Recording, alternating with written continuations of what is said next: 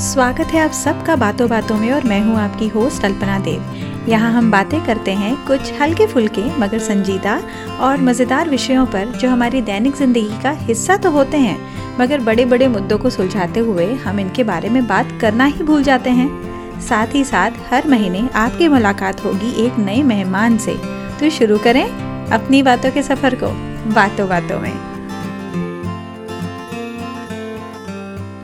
बातों बातों में शो पर जब मैं अपने मेहमानों से बात करती हूँ, यानी जब मैं उनका इंटरव्यू करती हूँ, तब मुझे काफ़ी कुछ नया सीखने को मिलता है। मैं अपनी बातें उनसे सवालों के फॉर्म में पूछती हूँ। ये तो बात हुई मेरी अपने मेहमानों से बात करने की। हम सब जब भी किसी से बात करते हैं, तब वहाँ सिर्फ़ विचारों का आदान प्रदान या एक्सचेंज नहीं हो रहा होता है, बल्कि वहाँ सवाल जवाब भी होते हैं। कभी हम सवाल पूछते हैं या कभी हमसे सवाल पूछे जाते हैं। इसका मतलब सवालों की हमारे रूटीन में काफ़ी महत्वपूर्ण जगह है। कभी कभी तो हम खुद से भी बड़बड़ाते हुए सवाल पूछते हैं। आपने कभी ध्यान नहीं दिया? फिर अब दीजिए। एक सवाल तो मैं आपको अभी बता सकती हूँ।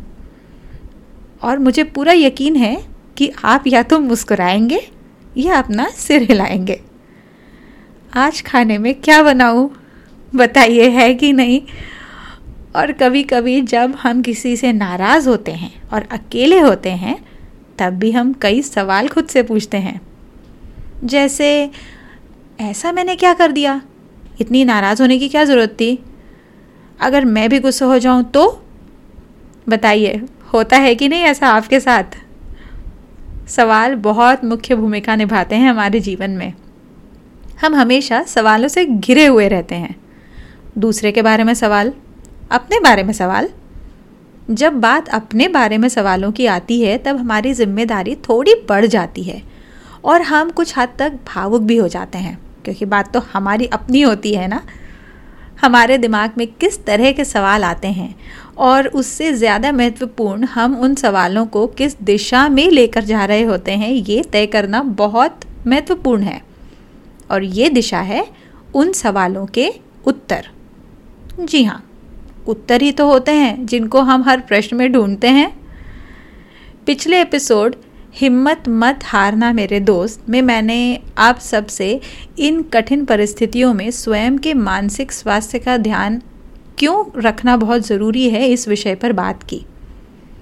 हमारे दिमाग में जो भी प्रश्नों की एक लंबी सूची लगी हुई होती है, उनकी डोर काफ़ी हद तक हमारे हाथ में होती है।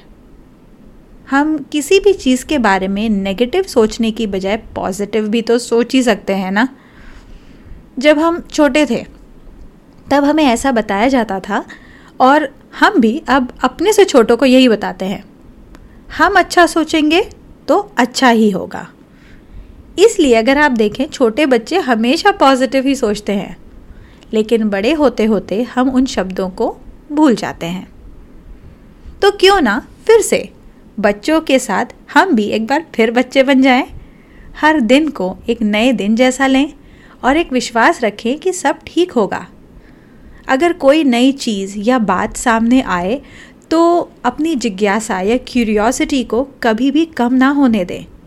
अगर प्रश्न पूछते ही हैं तो ये पूछें कि हम खुद को कल से बेहतर कैसे बना सकते हैं?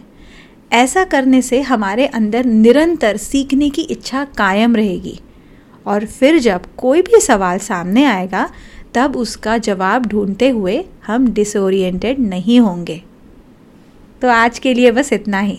आज का एपिसोड बहुत छोटा था, लेकिन आजकल मैं इस पॉडकास्ट बातों बातों में शो पर अपनी तरफ़ से पूरी कोशिश कर रही हूँ कि मैं अपने टॉपिक्स और जो भी मैं आपसे बातें शेयर कर रही हूँ, उसके माध्यम से मैं आप तक जितनी सकारात्मकता पहुँचा सकूँ, मेरा उतना ही प्रयास रहेगा।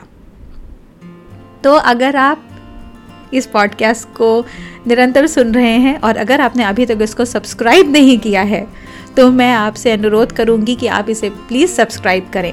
और अगर आप इसको आई पर सुन रहे हैं तो अपने इसको रेटिंग्स और रिव्यूज़ भी ज़रूर दें। आप मुझे ट्विटर पर अल्पना अंडरस्कोर देव इंस्टाग्राम पर अल्पना बापट और फेसबुक पर मदर्स गुरुकुल के नाम से फॉलो कर सकते हैं। आप मुझे अपने फीडबैक सजेशंस या अगर आपके पास कोई आइडियाज़ हैं जो आप चाहते हैं कि मैं शो पर डिस्कस करूँ तो आप मुझे बातों बातों में podcast at Gmail dot com पर भी संपर्क कर सकते हैं। और अगर आप इंग्लिश में पेरेंटिंग पर आर्टिकल्स पढ़ना पसंद करते हैं तो आप मेरा ब्लॉग www.mothersgurukul.com इसको भी चेक कर सकते हैं। तो फिर मिलते हैं जल्दी ही। तब तक के लिए खुश रहिए, स्वस्थ रहिए और मुस्कुराते रहिए। Bye bye